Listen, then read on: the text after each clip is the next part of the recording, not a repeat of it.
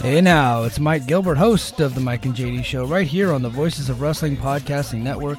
Join JD by God Oliva and myself every Thursday night live on the Voices of Wrestling YouTube channel at 11:30 p.m. Eastern Standard Time, as we stay up all night discussing all the hottest stories in professional wrestling. You can also check us out right here on the Voices of Wrestling podcasting feed, or you can subscribe to the Mike and JD Show feed. Now, enjoy the show.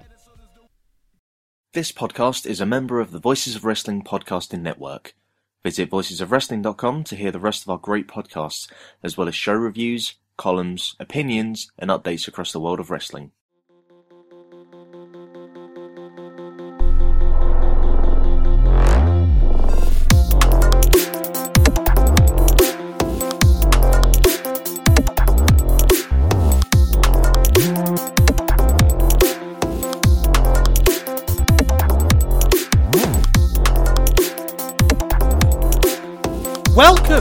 To Eurograps Express. I'm your host Neil David, and we are back once again to talk about all the exciting events on the British and European wrestling scene.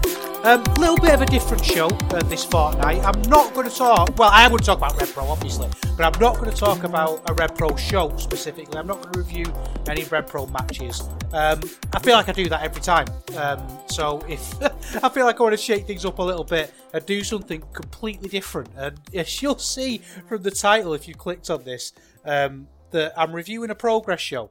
Um, and I know I, I, said I'd never do that again, um, but you know what wrestlers are like. I'm, I'm the Eddie Dennis of podcasting. I say I'm going to retire, and I don't. Um, I, he, I can't think of any other examples. I think he's the most famous wrestling retiree who didn't actually retire. Um, I think it's Eddie Dennis. I, I, can't think of anyone else. Uh, but I said I, I said I wouldn't review progress again um, because I felt like I'd be hate watching it. You know what I mean? I felt like that. I long-time listeners will know that the, the, the show that I stopped watching, um, I think it was night two of Super Strong Style 16, I want to say, something like that. A vague memory, because I remember I should have watched something else, and I, I, I didn't do it, so I'm assuming it's a Super Strong Style 16. And it was Cara Noir against Spike Trivet the main event, and it was one of the most offensive wrestling matches I've ever seen. Um, and I know that sounds like hyperbole, um, and I know that to a lot of people, they'll jump on that and they'll say, "Oh, you're exaggerating." And, and, but if, if you're like me, you, you know, you listen to Eurograps Express, you love wrestling as much as I do, and those people who love wrestling know that that match was an abomination. Um, it was an insult to professional wrestling, um, and I just thought I can't do this anymore. I, I don't want to do it. I, I feel a certain responsibility to cover things on the show. Um, not responsibility, that's the wrong word, but I can't just be positive all the time. You know, I, I can't be someone who only ever talks about things that are good. It's important that we're critical about significant things, but I'm not going to go out of my way to watch things that I know I'm going to hate. Progress 160 came along, and I'll, I'll talk about this more later, but I thought they did a really good job of promoting that show. And I thought the card looked really good. And I watched it actually thinking, I'm not going to review it. I'm not going to talk about it on the show. But seems stupid to waste it, doesn't it? So I am going to I'm to talk about it. Um, I'm going to tell you now that one of the matches on the show was the worst match I've seen this year. One of the matches was one of the worst things I've seen in a long time, probably more than a year. Um, now, if you're looking at the card of Progress 160, you might be thinking, which match is he talking about? But I'll tell you something, dear listener, you're going to have to stick around and find out. Um, let's start off with a bit of news uh, to get us started. And obviously, we, we can't start this show uh, without talking about the death of Absolute Andy. Um, WXW's Absolute Andy. It just it seems to come out of nowhere, didn't it? An absolute shock. Um, I think I'm not going to do an obituary here. I'm not the person to do that. I'm not a WXW expert by any means. Um, and there are plenty of other people, you know, your Ian Hamiltons, your Alan Forells, people like that, who who can do a much better job of that than me, and I'll, I'll leave them to do it. What I will say is that I think for anybody in any field, whether that's creative, professional, whatever whatever field you're in, the respect of your peers is something that is very hard to come by. and when people do gain the respect of the peers, it's something that we should look at and look at the outpouring of love for Absolute Andy that came after that announcement.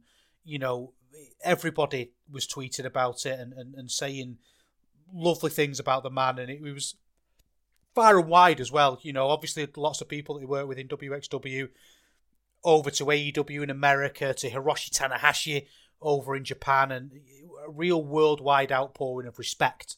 Um, and I, I, think it would be a miss of me not to say that I've seen that and we've seen that, um, and obviously send some love to his family, um, both his real family and his WXW family as well, because that feels like a big one, doesn't it? I mean, Absolute Andy was a huge part of that great run of WXW, you know, the 2016 onwards run, where it felt like such an integral part of wrestling fandom. It felt, you know, the big weekends that they did.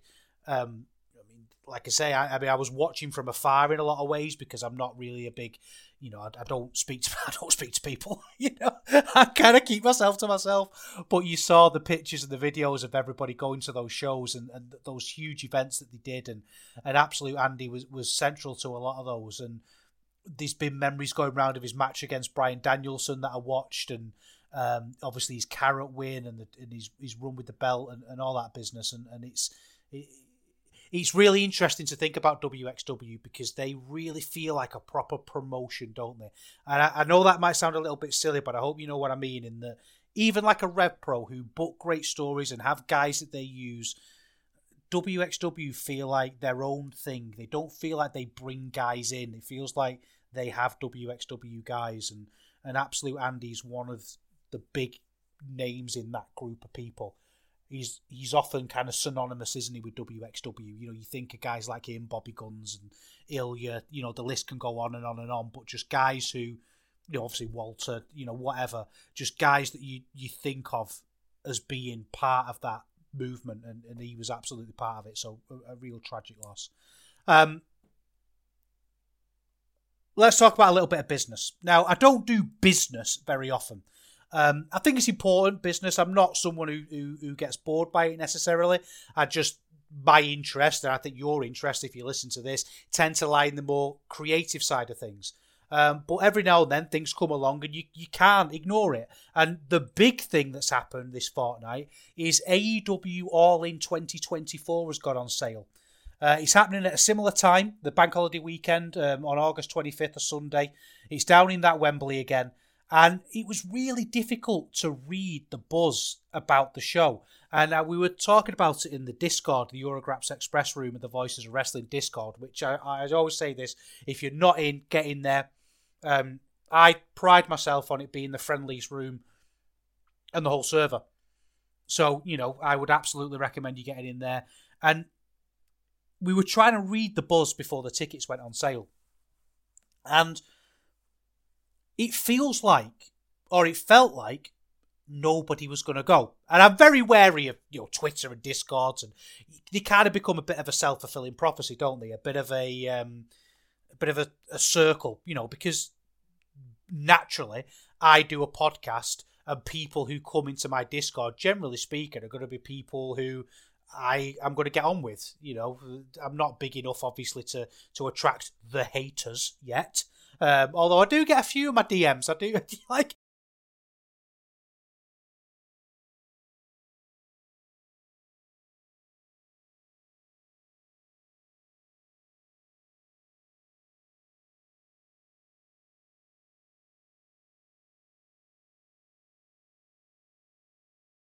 get a few DMs that I just have to ignore. Uh, but yeah, I generally we're going to be on the same wavelength, aren't we? We're going to be on the same page. And it felt like hardly anybody was going and there wasn't any buzz. If you remember to the think back to the first All In when the tickets went on sale, there was this mad scramble for hotel rooms. It it felt like people were saying that they weren't going, if that makes sense. That they announced they weren't going, you know, our life's got in the way, or I've already got this this weekend, or whatever. People had to say, look, I'm not going to go. This time kind of feels like the other way around, doesn't it? It feels like I'm seeing people say, do you know what? I am going to go, actually. I, I will go again. I, I, thought it was all right last time. I, I, had a good time and saw people. I'm going to go again. Um, I mean, I, I'm not going. I have to say, and maybe that's that's that's coloured part of my opinion on it. That I'm essentially at the point now where I'm going to wait and see what Rev Pro do, and probably just go to that show. I don't really feel the need to go to another All In, um, and there's, there's there's lots and lots of reasons for that. One is the amount of money that you would have to spend to enjoy it. Now, the first time I went, the first time I went, the first time it happened, it felt like an event, didn't it? It felt like a huge thing. And for me, a big part of going was to experience being there. And to, it felt like the, the biggest thing in the world, in the wrestling world, in certainly the European wrestling world, ever. I mean, it literally was, wasn't it, in terms of ticket sales? Um, and I didn't want to miss out on that feeling. I didn't want to sit at home when that was on. Will that feeling be the same the second time round? Well, no. It's the law of diminishing returns, isn't it? It's not something that you can repeat and keep that same level of excite- excitement for. There's also the fact that AEW kind of stinks. And I've always been a fan of AEW, and you know, some of my best matches of the year are going to be from that company. I mean, Strickland against Hangman was phenomenal. And I'm not a big deathmatch guy, generally speaking. If, I like the good ones, you know. Like, I'm like most people, I think, that it's not a, a, genre or a subject that I gravitate towards, but when a good one comes along, I really get into it. Um, but I'm not interested in the brochacho stuff and kangaroo kicks. I think MJF stinks. I think sports entertainment stinks. And as much as he can shout, Tony, put your money where your mouth is, I've kind of took that the other way. And I, know people are getting a little bit overboard with this. You know, I think the problem with the internet is is that people think you're feeling one emotion or the other, and you feel whatever emotion you're feeling, you're feeling it to a ten out of ten degree. And I am a little bit annoyed by that quote from Tony Khan about put your money where your mouth is. Um, I I am I do feel a bit strange because I spent hundreds of pounds going to London to watch All In.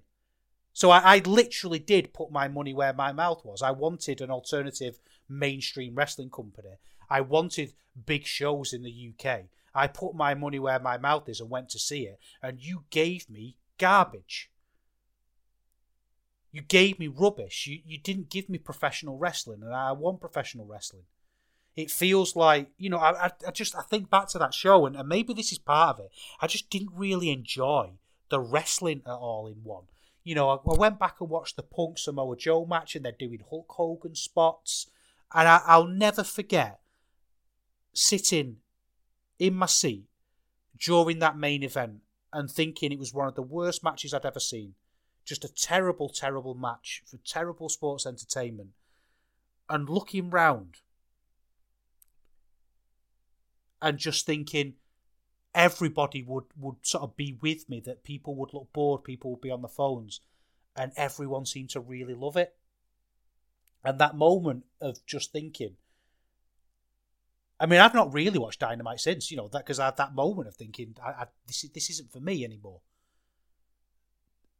And it feels so strange, doesn't it, that the whole point of AEW and what it was built on was this idea that it was going to be for the professional wrestling fan, and it was going to be, it was going to prove a point that professional wrestling could be successful outside of the WWE's kind of tropes and, and things. And, and they've ended up just doing WWE tropes. So maybe that was why when the tickets came on sale, I didn't expect much movement. But they've sold they've sold thirty six thousand tickets. They've set up for forty eight. According this is according to WrestleTix, by the way on Twitter. So obviously, you know, great, great resource, great follow. They've set up for they've set up for forty eight thousand, and they've sold thirty six thousand. Already, if this show doesn't sell another ticket, it's a huge, huge success. A huge success. And I, I don't think I would have predicted that necessarily. Um, I would have expected it to have sold maybe half that by now. I would have expected people to kind of feel the way I felt. I think a big part of it, I'm, I'm fairly sure it was Chris, friend of the show, Chris, um, who was posting ticket uh, pictures of his seats, and he was like behind a um, uh, um, like a, a camera plinth, like a camera arm, you know, the big ones that go around. I felt like I couldn't really, I mean, I couldn't see what was going on. I was so far back. Um, and the screens were kind of small, so it was more like I was experiencing the atmosphere. Um, I feel like I'd enjoy the show a lot more at home. I don't really want to be part of the big crowds. And the crowds were managed really well. They had like a traffic light system for leaving, and you felt like you were moving pretty steadily. The you know the train station wasn't packed and all that business. But it, it just felt a bit like I don't it would take something special to get me back, is what I'm saying. It would take a match that I would consider to have the potential best match of all time. And the frustrating thing about AEW is, is that they could book that tomorrow. Look at that roster. They could they could put on the greatest match of all time tomorrow. And the fact that they didn't want to do that in Wembley, because that was the big thing, wasn't it, from last time? If you remember, I was convinced that not only would Tony want to put on this great show, he'd want to put on a show with 80,000 people in an arena and put on solid, good professional wrestling uh, that potentially ends up being one of the greatest things of all time. And he didn't want to put on the greatest wrestling show of all time. He wanted to put on a sports entertainment show. And he did that, and the people who went loved it. But that's not me, and that's not you, I don't think, either. So if you want to go and do your sports entertainment, go and do it. I'll put my money where my mouth is, and I'll spend it somewhere else apparently things are changing. You know, they said on the flagship that Lanza's article, uh, Joe Lanza's article, got everywhere, and, and um, you know people are listening to it, and there's going to be some changes. But it's going to have to be one of those. I'll believe it when I see it. I'm not spending all that money and time getting down to that London um, to watch that again, to watch sports entertainment again. I'm just I'm just not prepared to do it. You know, you're thinking you're expecting me to to have to mess with the tube, to queue up, to stand up for hours, to to give up a, a holiday potentially. I, I, I'll do it. I will absolutely do it. But I want to see something special. But surprising ticket sales. Talking about ticket sales, there some of the tickets getting a little bit of buzz on Twitter for the wrong reasons. Um, RevPro London Uprising, they're playing, they're playing, they're performing at Crystal Palace, um, the National Sports Centre, um, which I believe is about a 2,000 seat venue. Um, obviously, WrestleTix haven't got an update on, on their ticket sales directly, but you can go on the website and have a look and, and see what the map is, and it does not look like it's doing well. It really doesn't look like it's doing well. It's kind of hard to sit and talk and think about reasons why that might be the case without slipping into your wrong kind of weather, you know, circuses in town, kind of excuses, really. Um, it's that age old thing, isn't it? That if people wanted to go and watch it, they'd go and watch it. There are a lot of tickets still available. You could basically sit, apart from front row, you can basically sit anywhere you want. Um, we can sort of shoot into the wind about reasons why that might be. Um, it's on December 16th it's you know it's very difficult to to get people to spend money that time of year. I guess. I mean, certainly for a travelling fan, I mean that's why I I won't be going. I just have to spend thirty quid buy my nephew a Peppa Pig rocket, and it's rubbish. It just arrived in the post and it looks pants. It just doesn't look good at all. Um, so I haven't got the money to go and spend getting down to Crystal Palace National Sports Centre because um, I've wasted it on him. Um, the minimum you're going to pay is £30 a ticket to be right at the back, quite far away. I would say if you want a decent ticket, you're looking at 50 quid, which is not cheap. You know, for a travelling fan, you're going to be looking at a hotel. And also, I did wonder, as as as as criticised as York Hall gets, um, and I know a lot of that's down to the security and the bar staff I mean, the bar staff wouldn't really bother me. Like, I, I, I don't drink at wrestling shows. I don't really drink anyway, to be honest. I don't drink at wrestling shows. Um, the security thing apparently is, is getting better. But if I was going to go to a big Rev Pro show, I kind of want to go at York Hall. It feels like they're home, doesn't it? And I'm wondering if Crystal Palace is 2,000 seats. I mean, York Hall, I think, is it like 1,200, 1,300? I don't know. It feels weird, doesn't it? I feel like I, would want to be. Like Copper Box's different because you go into, you know, three, 4,000. You know, you're really going way above your York Hall numbers. And it felt like a special thing to do, you know, just do that once a year. But I wonder, this feels like a bit of an experiment that might be going wrong. I don't know. Uh, you know, it might be as simple as they're getting the venue really cheaply and, and it's worth doing. But just looking at how many empty seats there's going to be if it keeps up, we've still got 11 days left. So it's a week on Saturday, so there's still time. But, you know, I, am not. I'm not overly hopeful for it, and I, I, but it's a shame because you look at the card. I mean, Oku versus Gibson, I think is going to be a great match. Um, Ospreay versus Kid is going to be brilliant. The way those two are going to build that match is it's great. Um, you've got Jacobs versus Ishii, which I don't know if that's going to be my match of the year. It's certainly the best match I've ever seen live by a long way. It's getting match of the year buzz. Um, you know, then you've got Mills against Slater.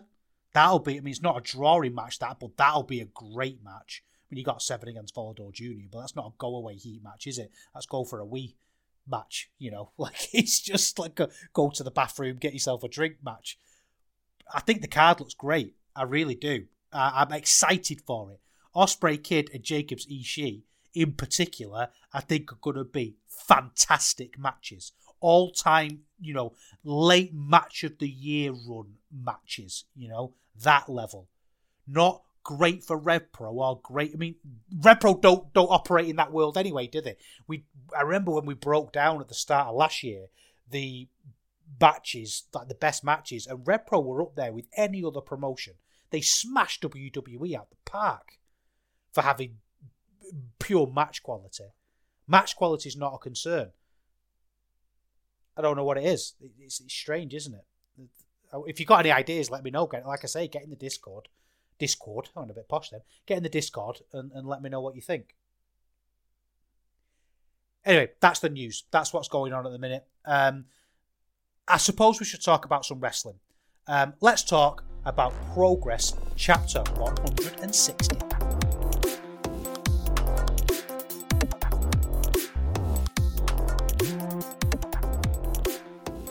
I talked briefly at the start of this about how I vowed never to watch Progress, and obviously there's a a, a, a, a dramatic element to that, and you know, trying to entertain a little bit, I suppose, and go a bit of hyperbole.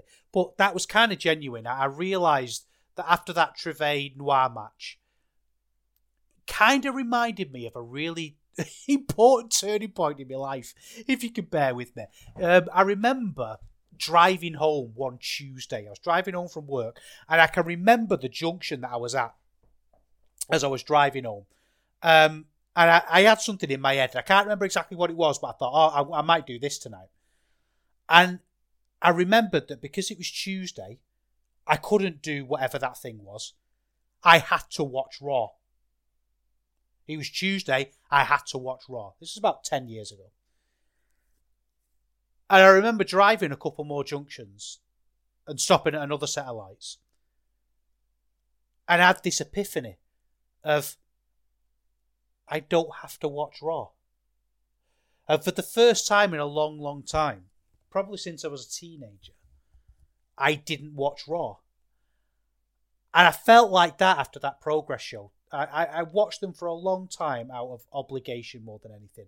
And a lot of it was because covering British wrestling for Voices of Wrestling, you kind of obliged to keep up with things. And I have been keeping up with progress, you know, the storylines and things, uh, watching the big matches, things like that.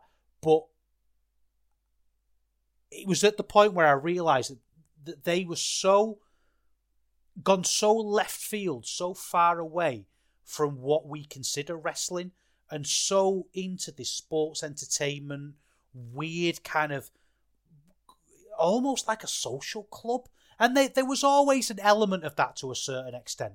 That it was something that I always found really difficult to engage with. The idea of the just three mates and we're all mates at this show and we're all here to have a good time and we're all here to because we we were a community and all that business. And I, I don't relate to that. I mean that might be a fault within me that you might think that's ridiculous. But my loyalty and my attendance at a show is driven by good wrestling. I don't want to make friends with the person sat next to me. I'll happily chat to them. I love now, since I've been doing this podcast, that every show I go to, I end up talking to a couple of people. Like uh, people that I've met through through doing this podcast, through Twitter, through Discord, you know, shaking a couple of hands and, and having a chat with just with cool people who I've admired for years before I even did the podcast, you know, critics who I've followed. Um, and that's great, but really my loyalty is to wrestling. And it felt like over the years, wrestling became less and less important to progress. It became more. Uh, when they went to, they did the WWE deal and all that business, it, it, it sort of chipped away. And then the final nail in the coffin was after the sale, the Trivet Noir match. I just thought, this, this isn't what it was. What I'm trying to say here is, is the, the in a sort of a long-winded way is that there was a time when progress were a big part of my appreciation of British wrestling. I didn't miss a Manchester show. Uh, I I didn't miss them for years and years. Um, if there was a show up north, I went without fail. And obviously, the pandemic and speaking out and all those things, it, it, they were affected by that as much as anybody. But they never came back. They were never able to to get any kind of excitement going. And a lot of it as well was, I, I felt like I got sick of being berated by Jon Briley on a microphone when I went to a show. Do you know what I mean? It just it felt like friendly and very unfriendly at the same time. It felt like a club that I wasn't part of.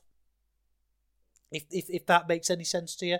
Um, so it, it it would have taken, I think, a real impressive thing to get me back into progress, to get me tempted to watch a progress show. And they did. This show that I watched, Chapter 160, it wasn't any, like, it wasn't a, a slow week. I could have watched, um, well, I have watched, but we could be reviewing um, Rev Pro shows that I enjoyed. We could be looking at all sorts of things. But I watched chapter 160, Vendetta, in the Electric Ballroom because I was genuinely drawn to that show. There was a few reasons why. A few reasons. One, the card. And that's always going to be the thing that draws you. I know that sounds like I'm not, you know, I'm teaching my grandma to suck eggs and all that. But they've got Ricky Knight Jr. against Luke Jacobs and Leon Slater against Connor Mills. That's two matches that make me go, yes, I want to see that. In the simplest way you can draw people to a wrestling show, that I felt that feeling. There were matches announced that I wanted to see. And I, you can't get any purer, simpler, straightforward drawing, booking ability than that. But another reason why I wanted to watch it is because I was watching the social media and I was watching the, the videos that they were putting up on Twitter. And I felt like I wanted to see the end of this story. This show had a mass versus title match between Spike Trivet and Kid Lykos. And I thought they explained the Lykos history brilliantly. Now, let's put that into context a little bit because Spike Trivet is by no means my favourite worker. I really do not like Spike Trivet as, as a wrestler. I don't like his work. I don't like his character.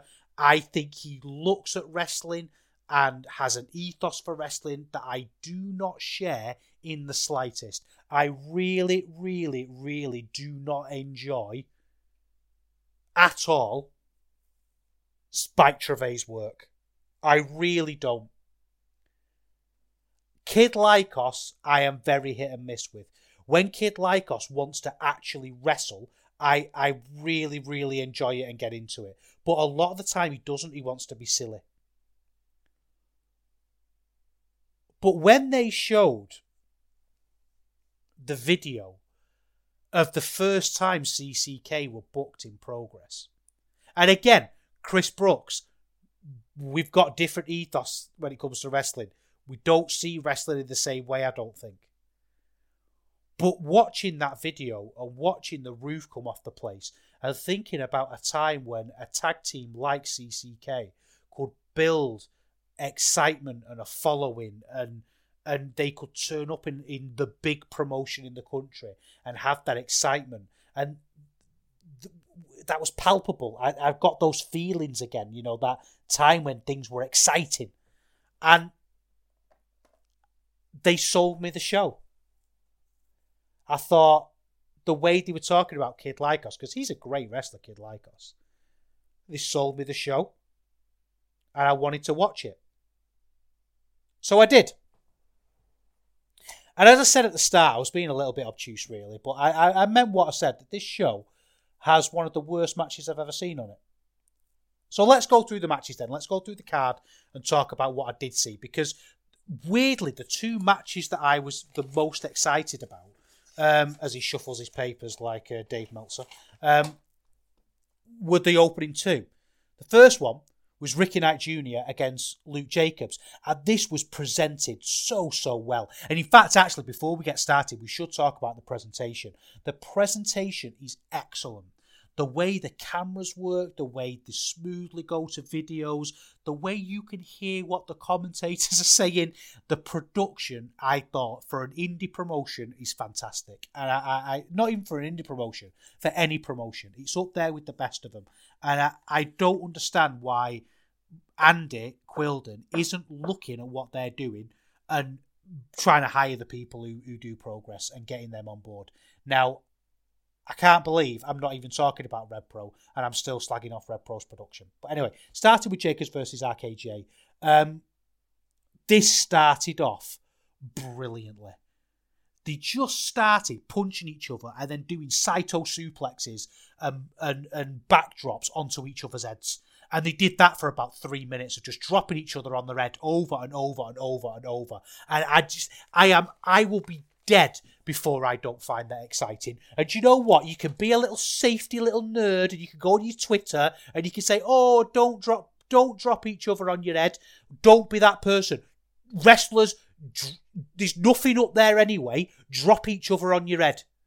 And I, I, I loved it. I got into it. You know, they dropping each other other's head and then collapsing afterwards. There were a couple of moments in this where it erred on the panto. It erred on the progress a little bit. Like RKJ got his nuts grabbed and, and there was a the few sort of comedy faces and that kind of thing. Um, there was a bit where RKJ did the standing suplex thing. You know, everyone counts the vertical suplex. He doesn't do the drop. And I think he held him up for like 40 odd seconds. And it, it felt a little bit at odds to me because it started off brilliantly with this great bit of violence that, by the way, both wrestlers absolutely excel at. And both wrestlers would be brilliant just going out and smashing each other's faces in. But then there was a few of those panto kind of sports entertainment spots that I, I, I don't know if if they really work together. Uh, but the ending was great, and it was a classic big big match closing. This was four stars on the nose. I I did I thought this was a really good match, a great match even. You know, not going to be the best match of the month or anything like that. But when you sit there and think about a best match, a good match you've seen recently, it'd be one that comes up. And I know that kind of sounds like I'm damning it with faint praise, but I, am really not. I'm being genuine. I, I thought this was a really entertaining, great little match, and I I it adds to a resume of Jacobs in particular, who's had easily the best year of his career. I I know he won't qualify for best rookie, but I think most improved for me. Like genuinely, I would vote for Luke Jacobs as most improved if I voted in the Observer Newsletter Awards. I, I really do think he is the most improved wrestler this year. I think he's been great. Then we had Connor Mills against Leon Slater. And this show's had a little bit of a funny thing with Connor Mills. We've we've kind of flipped, haven't we, back and forth on him. But he's entered a new stage of his career now. And I think everybody should be booking Connor Mills regularly. I think Connor Mills should be working absolutely everywhere, especially against people like Leon Slater. Because Connor Mills is a brilliant veteran. And you could see here the way Mills was leading, the way he bumped like an absolute hero so often in this. Um, you really got the sense that Mills was putting Leon over in a big, big way. And don't get me wrong, Leon Slater's great himself. He doesn't necessarily need someone there to put him over, but he's he's like 19 or something, isn't he? He just needs sometimes to wrestle more experienced wrestlers who can help him pace things a little bit better. And I'm not saying he can't pace good matches. I'm not saying he's he's a high flyer who can't control himself because he's absolutely not. Leon Slater is incredibly accomplished for his experience level. But what he needs more than anything is just reps with good wrestlers, and Mills is absolutely perfect for that. Um, and it was weird because I ended up finishing this match thinking, well, that's two for two. This was probably three and three quarters. And, you know, I, I'm watching this show thinking, do you know what? We might get back into progress if this is how they're presenting their matches, because th- these were two proper wrestling matches. You know what I mean? There was none of the progress tone about them, really, apart from them little spots that I talked about before. This was progress back to being interesting and good. Then Tate Mayfair came out. Tate Mayfair is an interesting one because I've seen him wrestle quite a bit in places like Chaos, and he's getting a bit of work now um, in a few different places. And he's a wrestler that I think, when he gives into his worst instincts, really diminishes himself and takes away from what he can do. Because I think he's a much, much more accomplished wrestler than it might first appear.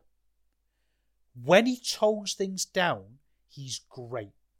But when he's at progress and it feels like he might just be given a mic and wound up and told to go on, the pro- the promo is so cheesy and corny, and it's just heel 101 stuff like everyone should love me and I'm the it just doesn't land at all. It feels like he's doing a character.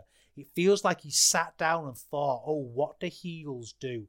and he's come up with a list of things and he just does them. And then he had a match with Paul Robinson. Um, Paul Robinson is very, very over with the Progress crowd. Um, it's not really over with me. There were bits in this match that I thought were okay, but it's not a match to sort of go out your way to see, I don't think in the hobby, it's not easy being a fan of ripping packs or repacks. We hype ourselves up thinking ah, maybe I can pull a Ken Griffey Jr. rookie card, but with zero transparency on available cards and hit rates, it's all just a shot in the dark. Until now.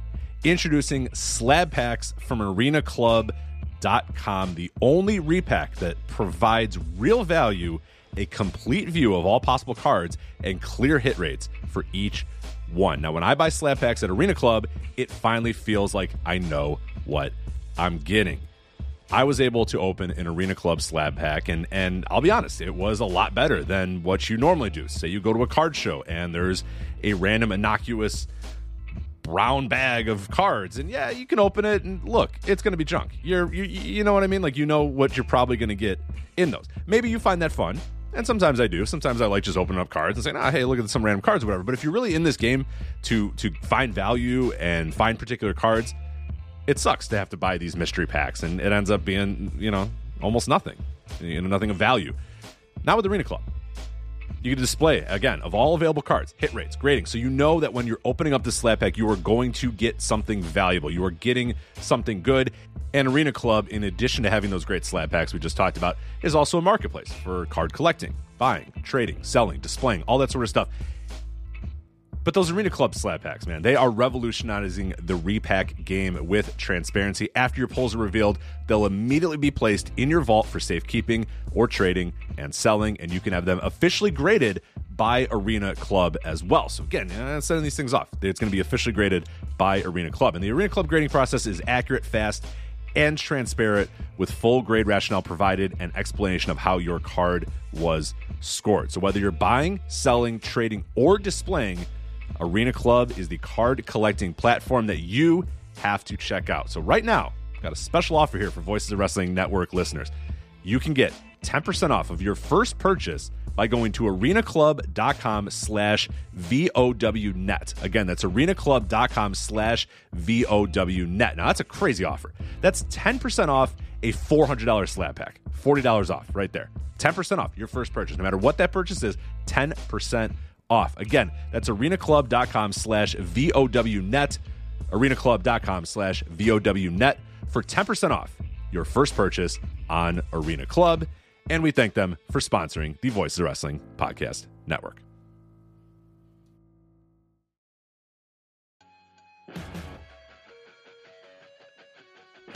What's going on, guys? This is Rich from the flagship podcast here on the Voices of Wrestling Podcast Network. If I could have a moment of your time, I'd like to tell you about one of our sponsors, Eufy Video Lock. Eufy Video Lock is a smart lock, a 2K camera, and a doorbell, all three in one, offering you triple security. So you can have everything in one device rather than installing many pieces on your front door. But it's not just for security. The Eufy Video Lock is also for convenience. No more concerns about losing keys, and you can assign passwords to your family members and see them coming back home via the integrated cameras. Some other great features we love about the Eufy Video Lock is it is easy to install and set up with just a Phillips screwdriver, no drilling required. Keyless entry, no more fumbling for keys when your hands are full. You never have to worry about kids losing keys or passing among renters. You also have 0.3 second, 0.3 second fingerprint recognition and one second unlocking. Again, 0.3 seconds, it's going to recognize your fingerprints, and in one second, it's going to unlock. And with the AI self learning chip embedded, the more you use it, the more accurate it will be. Also, no battery anxiety. You have a rechargeable battery in there that could last around four months. And you will get a low battery notification before it runs out. Uh, passcode unlocking a remote control with a 2K clear sight. See who's at your door and control from anywhere through the Eufy app. With enhanced night vision, you can have optimized view even in the evening. You can also secure your package delivery by view and two way audio. And then, best of all, no monthly fee. A bunch of other brands out there are going to charge you a monthly fee. You have your recordings locally, and you never have to pay for storage. Customer service, Eufy's got you handled as well. They are on standby for you 24 7 so you can enjoy a worry free experience with an 18 month warranty, all backed by their professional customer service team. Contact them anytime by telephone, email, or live chat. Personally, as a homeowner, I love my Eufy video lock. I have the ability to see what's going on when I'm not home, when packages have has arrived, and, and really the thing I love the most about it, the ease of being able to lock and unlock my doors without having to fumble with my keys reach in my pocket or wait, no crap, they're in my backpack, all that sort of stuff. All this is happening while my dogs are barking at me. You know what? Not anymore with the Eufy video lock. I touch it, 0.3 second fingerprint recognition, one second, doors unlocked. Much, much easier. So if you want to jump on board with Eufy Video Lock, search Eufy Video Lock. That is E U F Y Video Lock. Again, that's Eufy Video Lock, E U F Y Video Lock, or visit eufyofficial.com slash video lock to see how you can gain complete control of your door.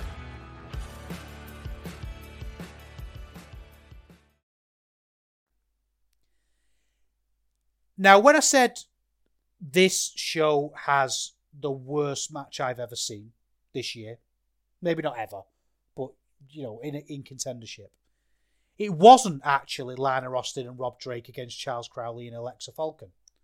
Um, although I've been putting off saying this for a while because I I used to be quite a fan of Lana Austin.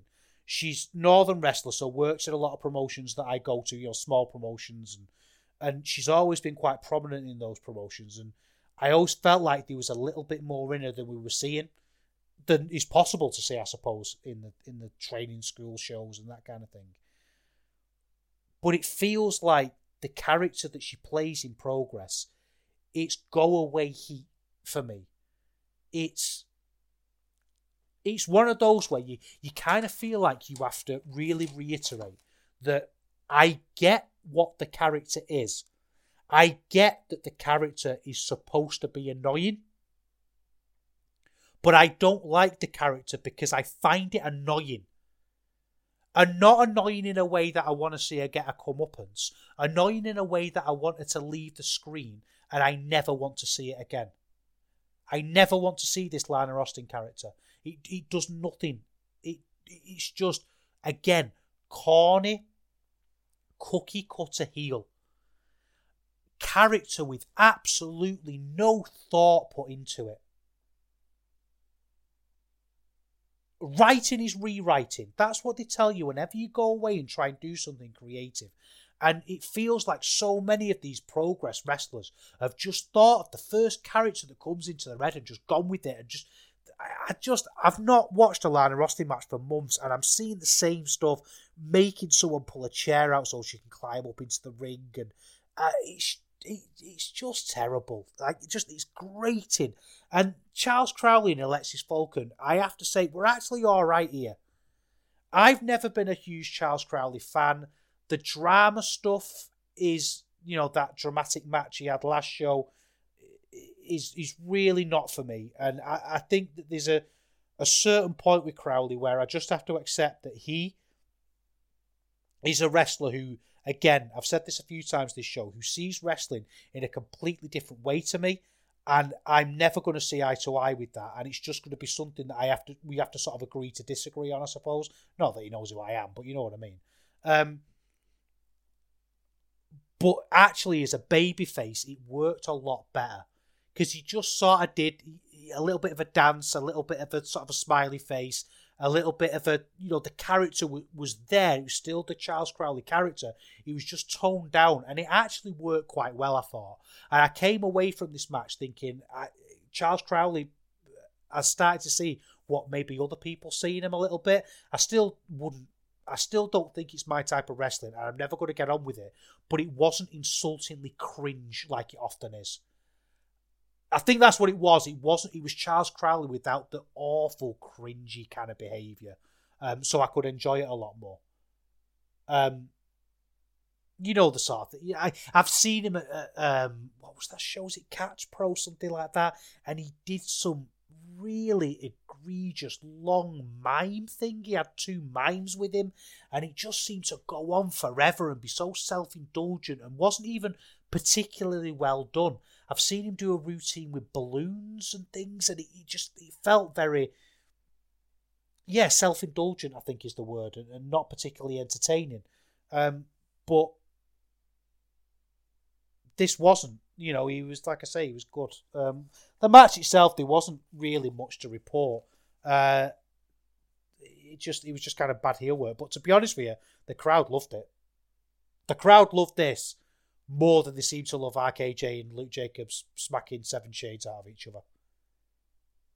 And I think what that does then is speak to kind of a wrestling capital, doesn't it? And this isn't necessarily a criticism. It's just not wrestling capital as in how much you know. Not that at all. Just you want different things from your wrestling. Like there are plenty of people now who seem to be really into this WWE resurgence with the bloodline stuff. And I mean, to me and you, we look at that and just think that's absolutely terrible. But it seems like so many people enjoy it, and, and maybe it's just a different wrestling ethos.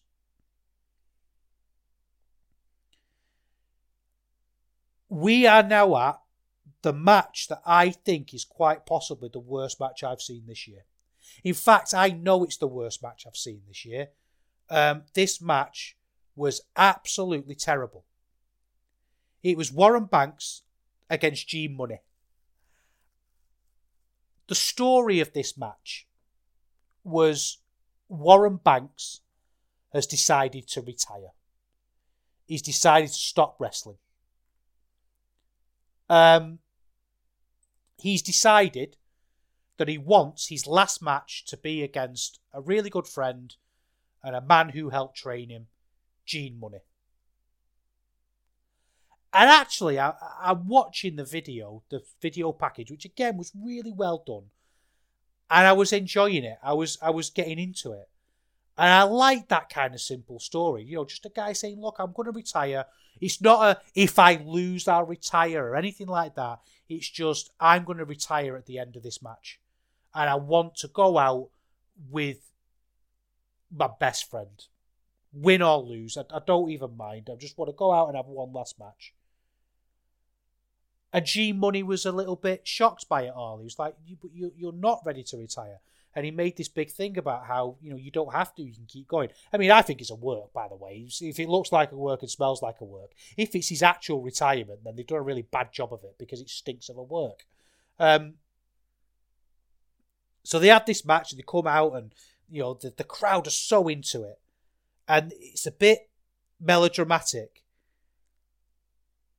and this match for me epitomizes a huge problem with progress in particular i think but wrestling in this country in general. And I sound like an old man shaking my fist at the cloud.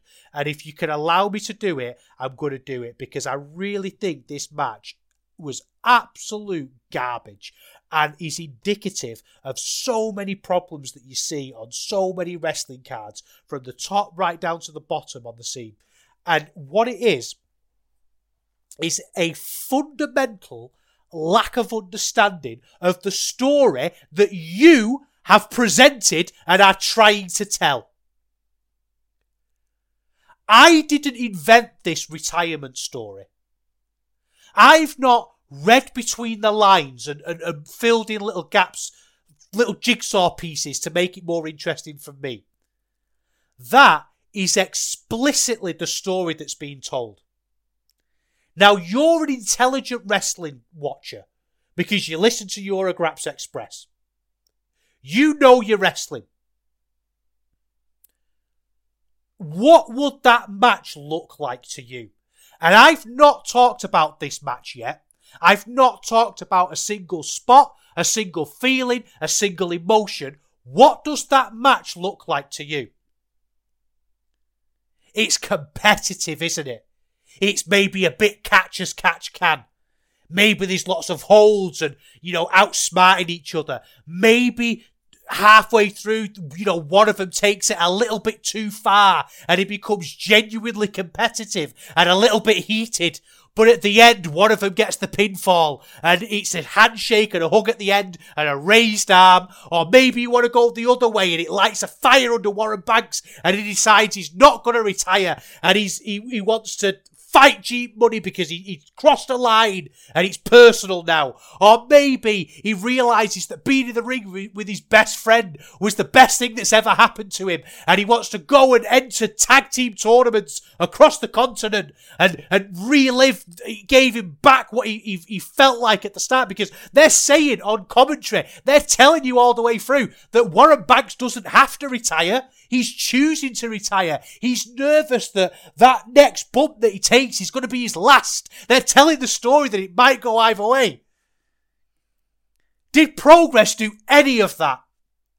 I'm not saying they're the best ideas, by the way. They're your standard ideas, aren't they? That's kind of where you start. You get those ideas and you think, we might do this, we might do that, we might do the other. Did Progress do any of those things? What they did was take this massive bucket of melodrama and just throw it all over this match. All over this match. Gene Munny at one point was screaming at Warren Banks as he did a brutal Irish whip and garroted him on the top rope.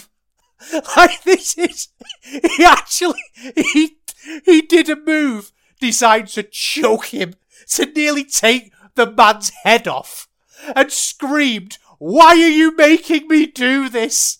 With his head in his hands.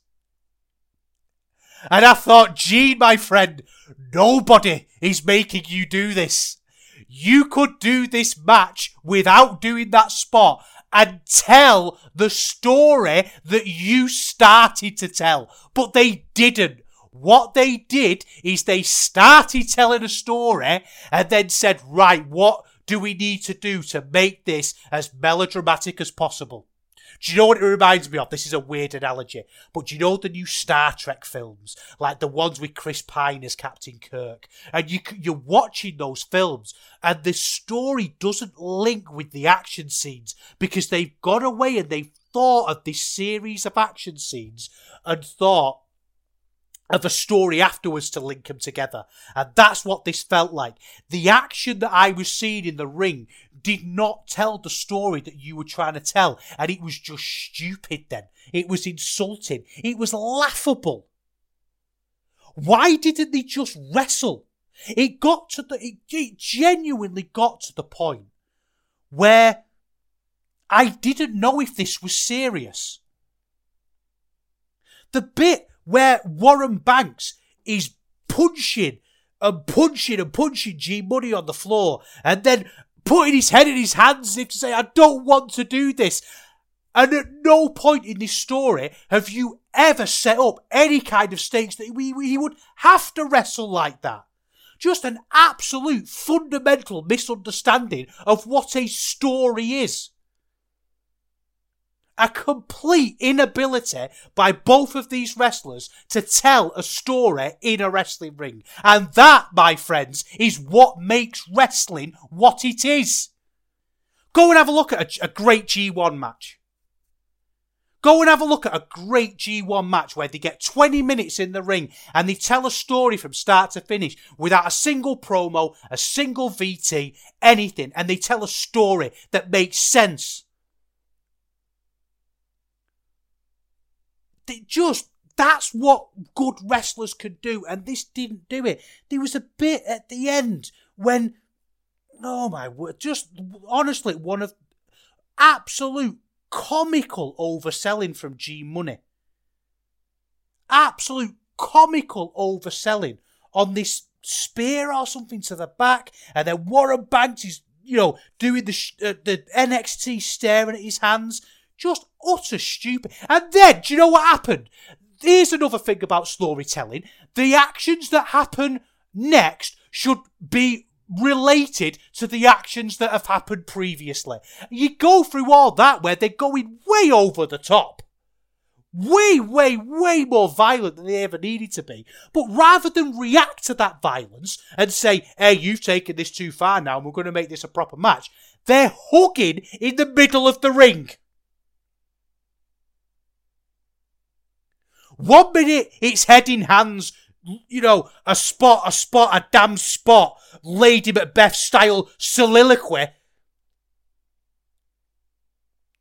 Like an amateur dramatic performance. And the next minute they're hugging in the ring. And at this point, despite the fact it's been pretty much 50-50 for the whole match and Warren Banks has nearly won about four times, he decides that now it is time for me to fade away, for the curtain to close, and they hug in the middle of the ring. He holds his arm out, and G Money delivers the final spear, and it's one, two, three in a spot very reminiscent of the I'm sorry I love you Shawn Michaels Ric Flair thing, but even worse. Even worse. Genuinely the worst match of the year. The worst match of the year. And they didn't botch a spot. Not a thing went wrong in this match. And it was the worst match of the year.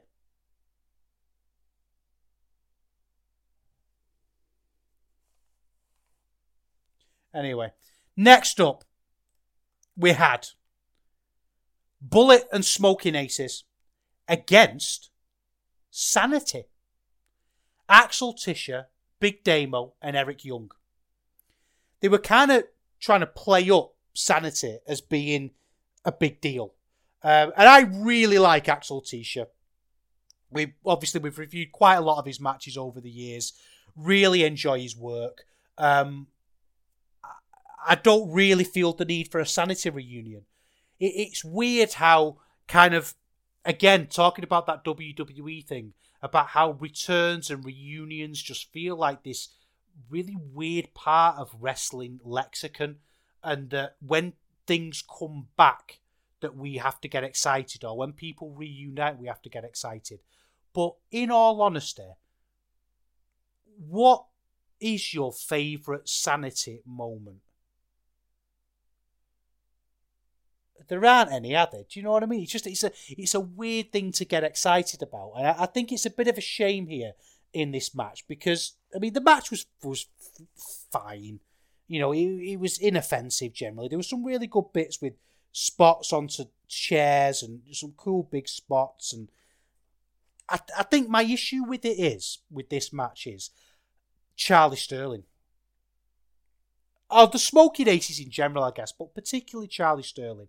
Because I think if Charlie Sterling never gets any further in wrestling, it'll be a bit of a shame. Because I think he is incredibly talented. I think he's the whole package.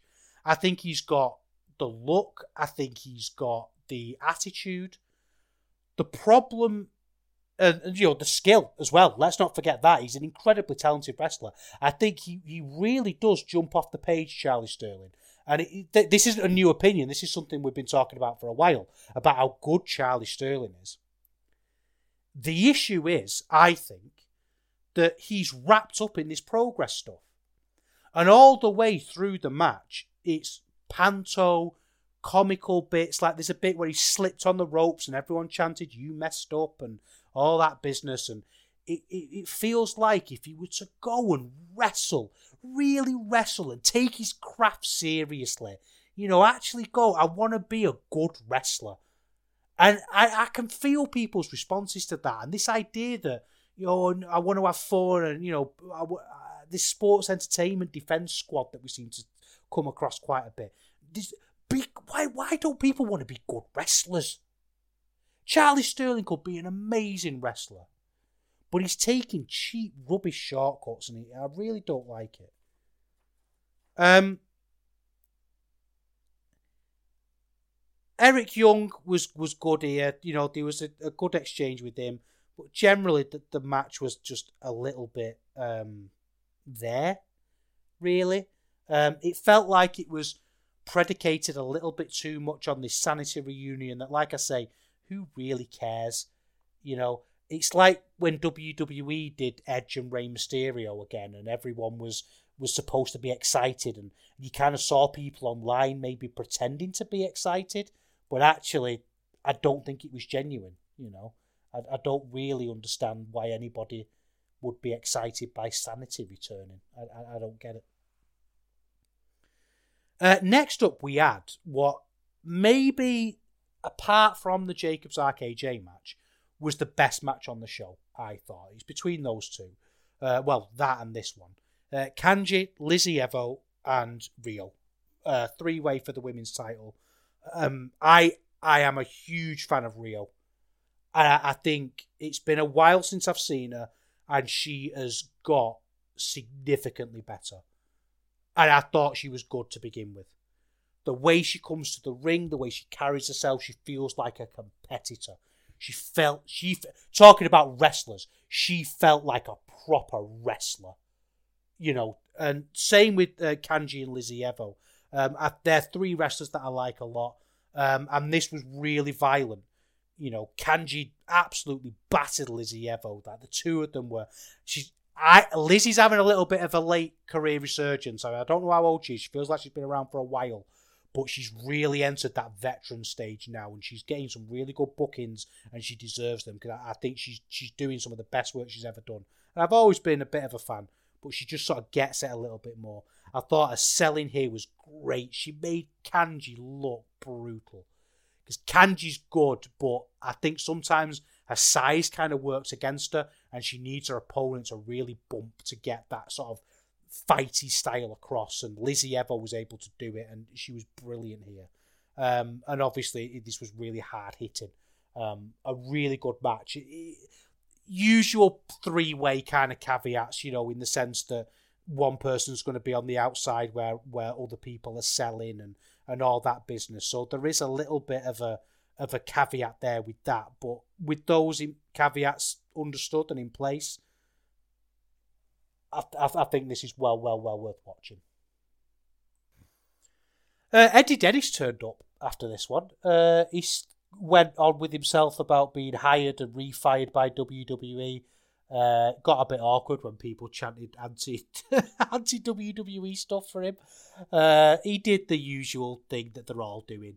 All these NXT U- UK people of of oh I was frustrated working there and now I'm free and I want to wrestle. Well, Eddie Dennis of all people doesn't really get to say that because they fired him and he went back. So you know it's a little bit like uh, you know, I I know it's a bit sort of gauche now, isn't it, to point it out? But when all these wrestlers go on and on about how you know they're flipping, you know, they're, they're oh my word, I'm I was so miserable there, and now I'm out. I can I can finally talk about wrestling. Like you chose to go, man. Do you know what I mean? It's just I, I just can't take it seriously. Um, Eddie Dennis being back is not exciting. Uh, I feel the same way I did about him when he went back to Progress. I don't really care uh, to Rev Pro. Next up, we had a really interesting match. We had uh, Shigehiro Irie against Yoichi. Uh, Yoichi is Yoshiki Inamura from Noah. He's on some kind. He's on some kind of excursion. Um, not a, like a young boy excursion. He's been around for ages, hasn't he? I think he's like thirty-one or something. I'm not a huge follower of modern day Noah. I'd watch like Kenoh matches, but I don't really know a great deal about him. But this was big boys slapping me, and it felt like after a bit of a dirge, not so much the women's match, but because I don't know, it felt like this was a different level of working from these two. This felt like two professional wrestlers having a professional wrestling match. And again, that could come across as as as damning with faint praise, but I really don't mean it to. It is actually very entertaining. Um, I thought these certain spots that Irie does, like when he does that dive, he sort of sits his opponent on the apron and does a crossbody through the bottom rope, and he looks great, absolutely brutal. You know, his big cannonballs that he does in different spots. Um, never been a huge Irie fan, generally speaking. I, I think that he you kind of see what if you watch one match every six months you've kind of seen everything he's going to do in that six months.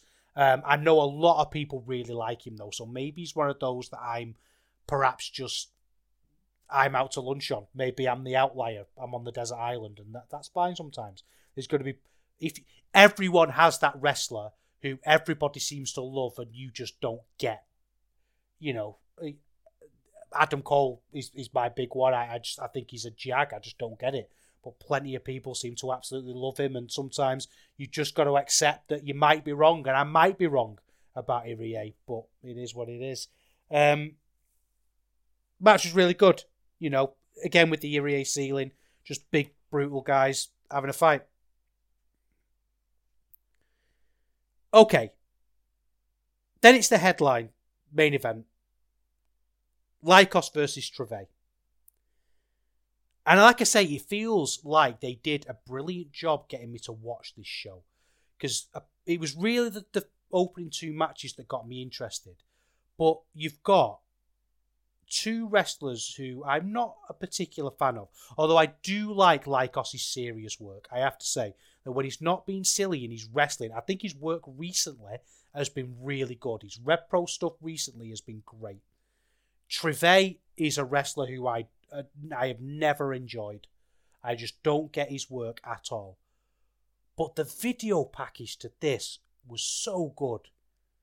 The way it was silent and Trevor ripped his mask off at the end of a match and he you know, Lykos scrambles to cover his face and Trevor runs to the back and well, like I say, when you think back of the history of Lykos, and the way they've built into that, you know, the idea of him being this huge resurgent star and and excuse me, feeling like he, he had a whole amazing career ahead of him and the injuries that he had and then coming back and and and, and coming up against Trevor and it feeling like this was a real big moment and the, the huge stakes of the title versus uh, the mask and and genuinely into it. And when Lykos came out it felt big.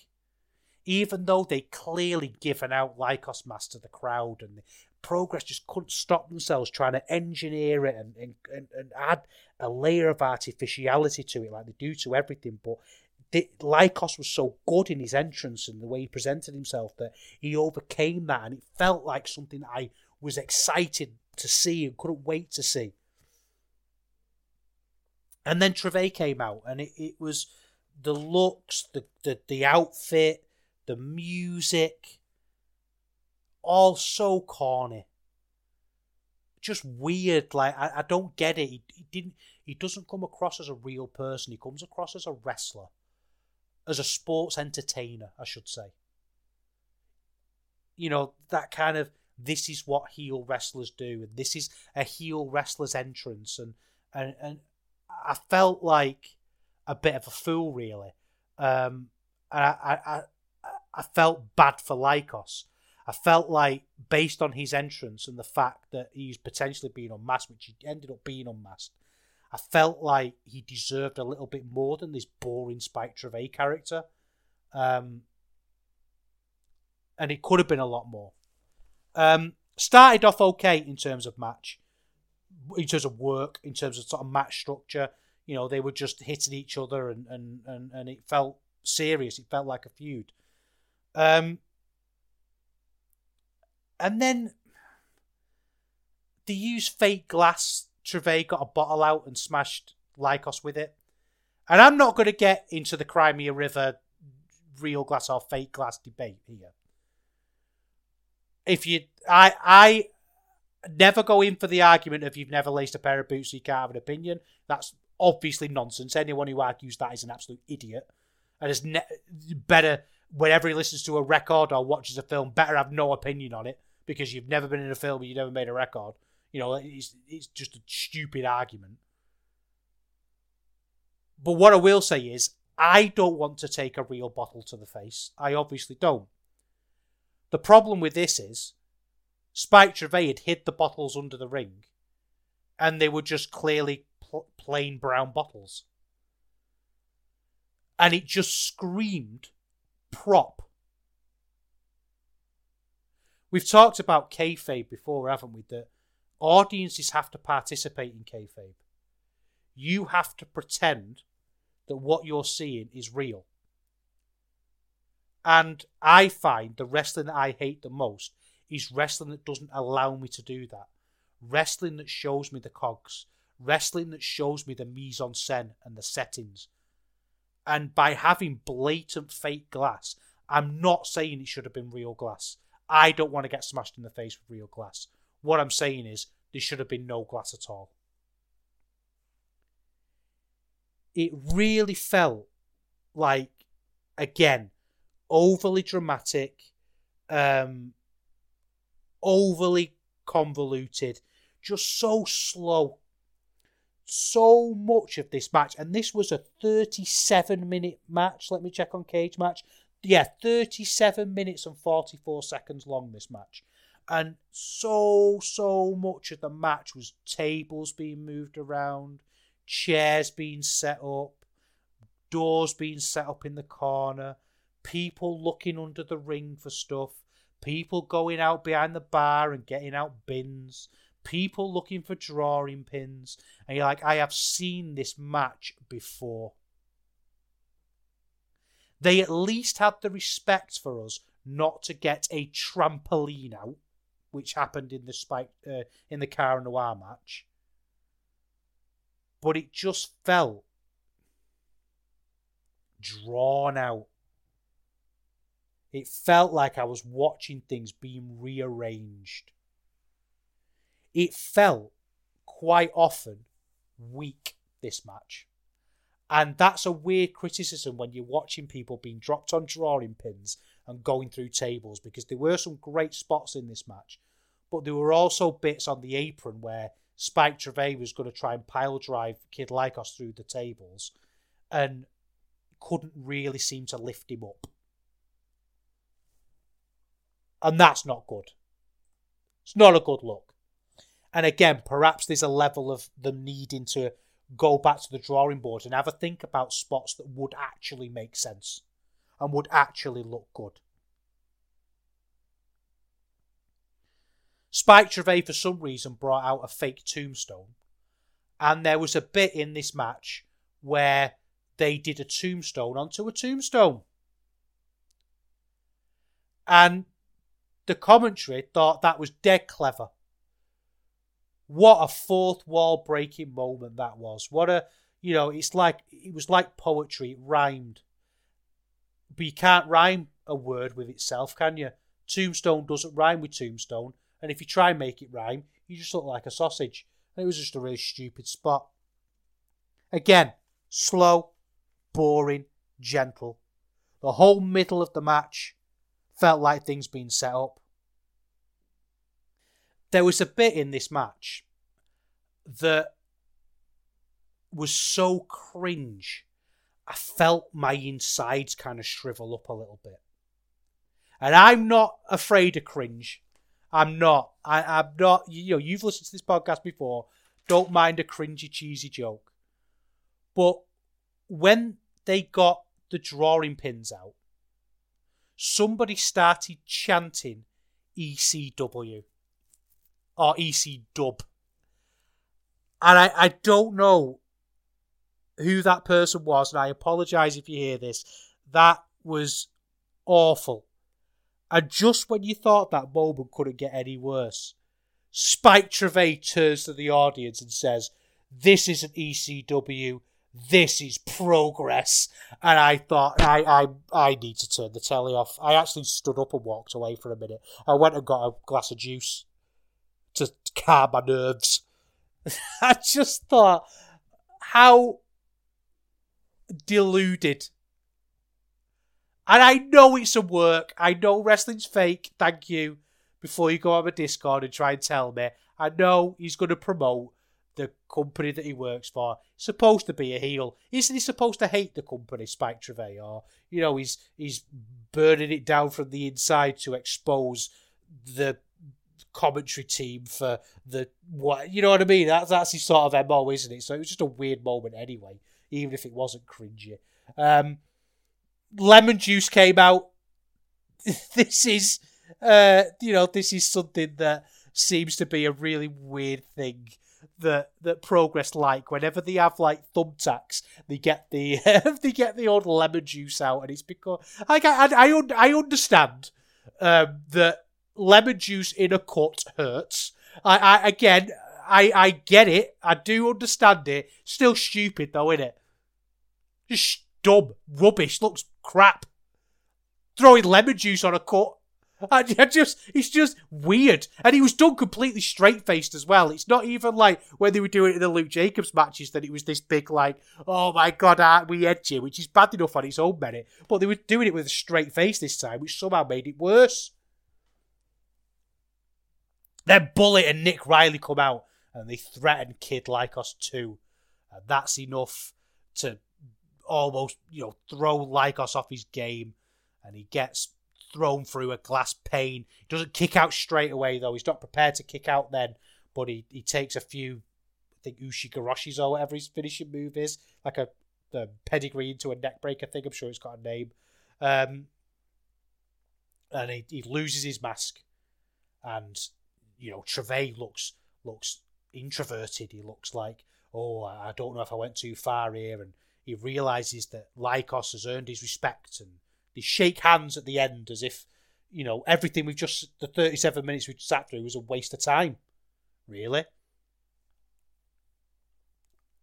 And then, actually, to, to his credit, Lykos unmasked and delivered a great, real promo. So, as much as I would rate this match maybe one star, I've actually come away from it feeling quite positive because I think this unmasked Lykos could go on to do some really good stuff. And I'm actually, he's always been a talented wrestler. And I've not always, again, agreed with how he wrestles and the spots that he does and his approach to wrestling, but he's undeniably a talented wrestler. And I'm excited to see what he might actually go away and do. So that's Progress 106. Two matches at the start were good. The women's three way was good. Everything else was absolutely abysmal. Don't watch it.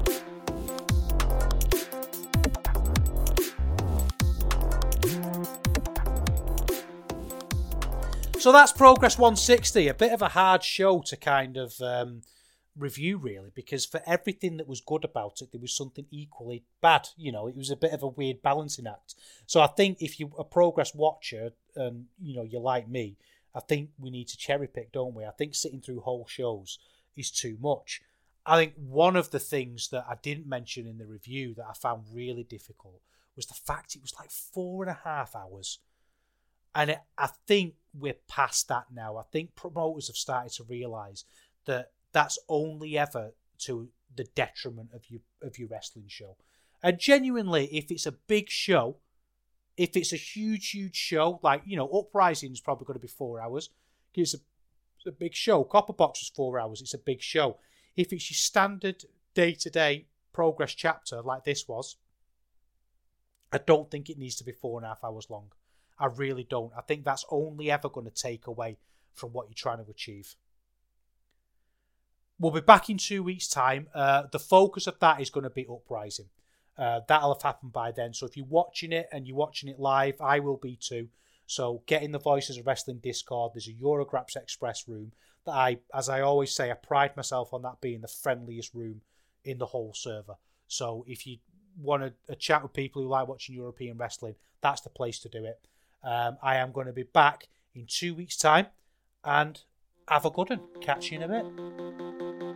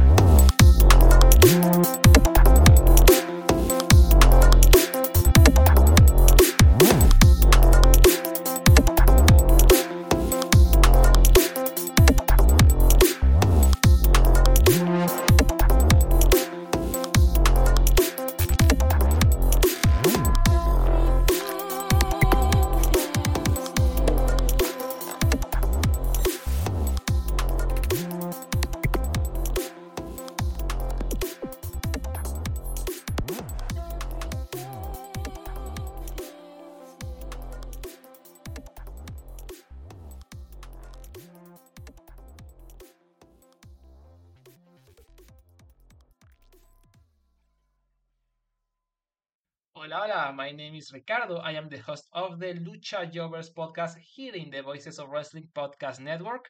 We are a Spanish speaking show dedicated to discussing and analyzing pro wrestling from all across the world. From AW to CMLL, we talk about American wrestling, Japanese wrestling, and of course, Lucha Libre. If something big happened in the pro wrestling world, we will talk about it. So if you know Spanish or have a friend that knows Spanish or want to practice your Lucha Libre pronunciations, go listen to the Lucha Jovers podcast right here in the Voices of Wrestling Podcast Network. Nos vemos por ahí.